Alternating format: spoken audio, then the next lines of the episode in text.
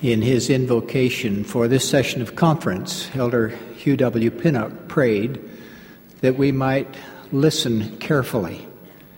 Many articles in church literature have dealt with the important art of listening. They support a proverb that teaches this vital lesson Hear counsel and receive instruction, that thou mayest be wise. Surely wisdom will come as we listen to learn from children, parents, partners, neighbors, church leaders, and the Lord. Parents and teachers learn to listen, then listen to learn from children. A wise father once said, I do a greater amount of good when I listen to my children than when I talk to them. When our youngest daughter was about four years of age, I came home from hospital duties quite late one evening. I found my dear wife to be very weary. I don't know why. She only had nine children underfoot all day. So I offered to get our four year old ready for bed. I began to give the orders. Take off your clothes, hang them up, put up put on your pajamas, brush your teeth, say your prayers and so on commanding in a manner befitting a tough sergeant in the army. Suddenly she cocked her head to one side, looked at me with a wistful eye, and said, Daddy, do you own me? she taught me an important lesson. I was using coercive methods on this sweet soul. To rule children by force is the technique of Satan, not of the Savior. No, we don't own our children. Our parental privilege is to love them, to lead them, and to let them go. The time to listen is when someone needs to be heard. Children are naturally eager to share their experiences, which range from triumphs of delight to trials of distress.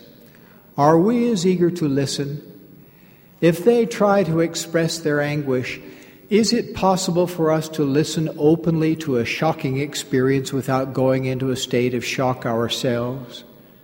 Can we listen without interrupting, without making snap judgments that slam short, shut the door of dialogue?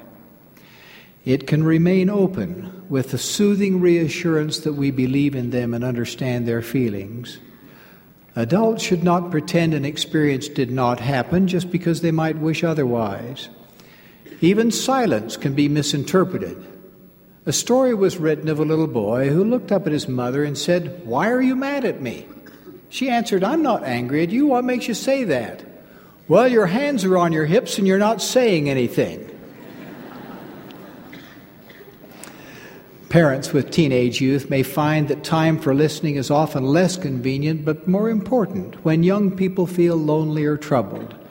And when they seem to deserve favor least, they may need it most. Wise parents and teachers listen to learn from children.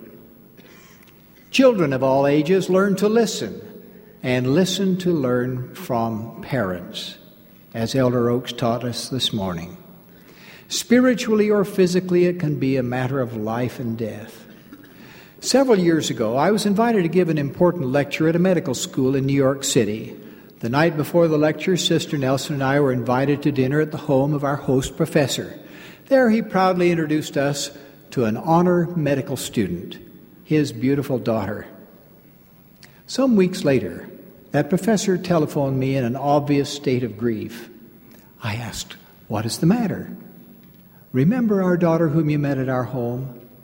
Of course, I replied. I'll never forget such a stunning young lady. Then her father sobbed and said, Last night she was killed in an automobile accident. Trying to gain composure, he continued, She asked permission to go to a dance with a certain young man. I didn't have a good feeling about it. I told her so and asked her not to go. She asked why. I simply told her that I was uneasy. She had always been an obedient daughter, but she said that if I could not give her a good reason to decline, she wanted to go, and so she did. At the dance, alcoholic beverages were served. Her escort drank a bit. We don't know how much. While returning home, he was driving too fast, missed a turn and careened through a guardrail into a reservoir below. They were both submerged and taken to their death. As I shared my feeling of sadness, he concluded, My grief is made worse because I had the distinct feeling that trouble lay ahead. Why couldn't I have been more persuasive? This experience will not have been in vain if others can listen and learn from it. Children, honor your parents even when they cannot give a satisfactory explanation for their feelings. Please have faith in this scripture which applies to all age groups. Hear the instruction of thy father, and forsake not the law of thy mother. Parents have a divine duty to teach their children to love the Lord. Children have an equal obligation to obey their parents in the Lord. Wise children, listen to learn from parents. Husbands and wives, learn to listen and listen to learn from one another. I was amused to read of an experience recorded by Elder F. Burton Howard in his biography of President Marion G. Romney. His good humored love for Ida was manifested in many ways. He delighted in telling of her hearing loss. I once went to see a doctor about her hearing, he would say. He asked me how bad it was, and I said I didn't know. He told me to go home and find out. The doctor instructed me to go into a far room and speak to her. Then I should move nearer and nearer until she does hear. Following the doctor's instructions, I spoke to her from the bedroom while she was in the kitchen. No answer. I moved nearer, spoke again. No answer. So I went right up to the door of the kitchen and said, Ida, can you hear me? She responded, What is it, Marion? I've answered you three times.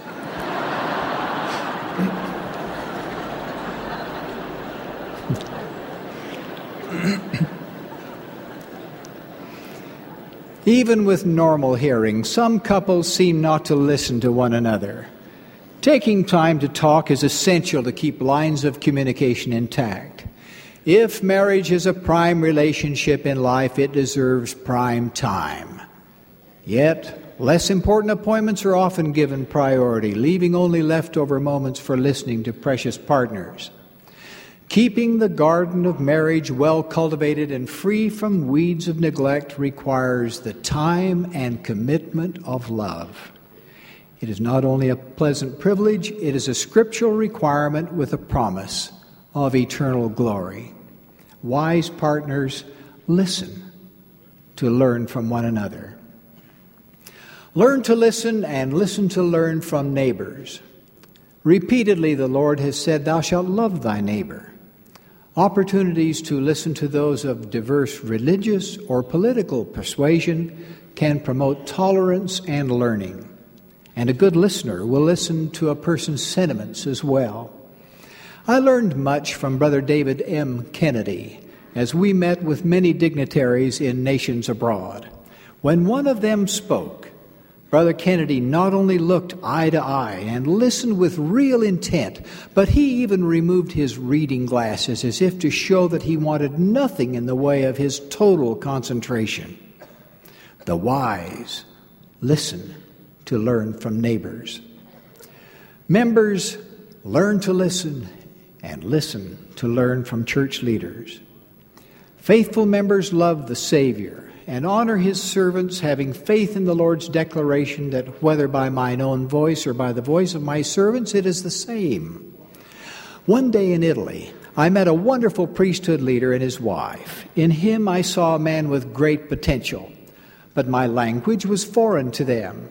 Through an interpreter, I challenged them to study the English language. They listened obediently and studied diligently. Now, six years later, ably sustained by his wife Carolina, Vincenzo Conforte is faithfully serving his second assignment as a mission president, interviewing missionaries well in Italian or in English. President Ezra Taft Benson has proclaimed the importance of studying the Book of Mormon. People throughout the earth are being blessed as they follow this and other counsel he has given. Gratefully, we thank God for a prophet to guide us in these latter days. But many turn a deaf ear to his teachings, oblivious to his prophetic position. They do so at great risk, for scriptures contain this warning A prophet shall the Lord your God raise up unto you. Him shall ye hear in all things whatsoever he shall say unto you. Every soul which will not hear that prophet shall be destroyed from among the people. President J. Reuben Clark said, We do not lack a prophet. What we lack is a listening ear. Words of the Lord are taught by his disciples. Wise members listen to learn from church leaders. Above all, God's children should learn to listen, then listen to learn from the Lord. On several sacred occasions in the world's history, our Heavenly Father has personally appeared to introduce His divine Son with a specific charge to hear Him. Jesus taught this first and great commandment Thou shalt love the Lord thy God with all thy heart and with all thy soul and with all thy mind. Scriptures recorded in all dispensations teach that we show our love of God as we hearken to His commandments and obey them. These actions are closely connected. In fact, the Hebrew language of the Old Testament in most instances uses the same term for both hearkening to the Lord and obedience to His word. In addition to hearing the word of the Lord obediently, we manifest our love for God through prayer, and listening is an essential part of prayer. Answers from the Lord come ever so quietly. Hence, He has counseled us to be still and know that I am God. President Spencer W. Kimball said it would not hurt us either if we paused at the end of our prayers to do some intense listening, even for a moment or two, always praying as the Savior did, Not my will, but thy will be done. In a world scarred by scourges of tyranny and war, many of its inhabitants earnestly pray for inner peace. For example, not long ago, a beautiful young mother named Svetlana developed an intense desire to obtain a Bible. But in her city of Leningrad, a Bible was very rare and expensive. Frequently and fervently, she prayed for a Bible. Ultimately, she and her husband were impressed to travel with their small child to Helsinki, Finland, with that hope in mind. There, one day, while walking in a park, she stumbled across an object buried under the cover of autumn leaves. She picked it up and found it to be a Bible written in the Russian language. Excitedly, she recounted the story of this great discovery to another mother who was also in the park with her youngster. The second mother rejoiced with Svetlana and added, Would you like to have another book about Jesus Christ? Svetlana, of course, answered in the affirmative.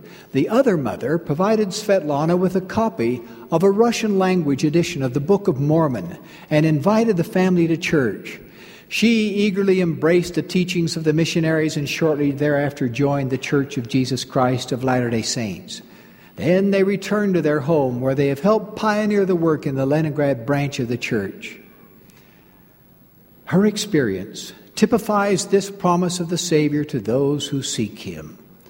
Thus saith the Lord God I will give unto the children of men line upon line, precept upon precept here a little and there a little. And blessed are those who hearken unto my precepts and lend an ear unto my counsel, for they shall learn wisdom. For unto him that receiveth I will give more. While stressing the importance of listening well, I am mindful of those who cannot hear.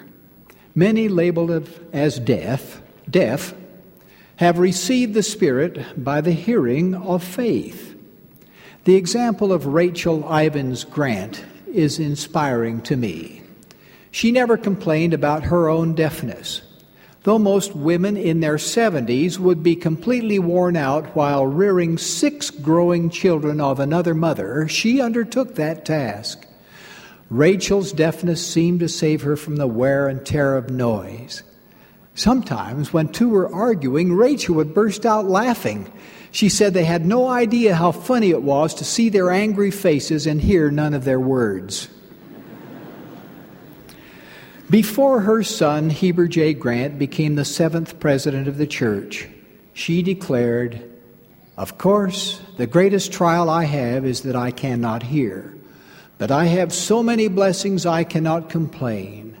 But if we only live so that we may receive the instructions of God, there is nothing we are called to pass through but will be for our good. The Redeemer loves such faithful souls. For the eyes of the Lord are over the righteous, and his ears are open unto their prayers. They qualify for this prophetic promise. Before they call, I, the Lord, will answer, and while they are yet speaking, I will hear. To all of God's children, either able to hear or deaf to mortal sound, he offers this reward. Incline your ear and come unto me.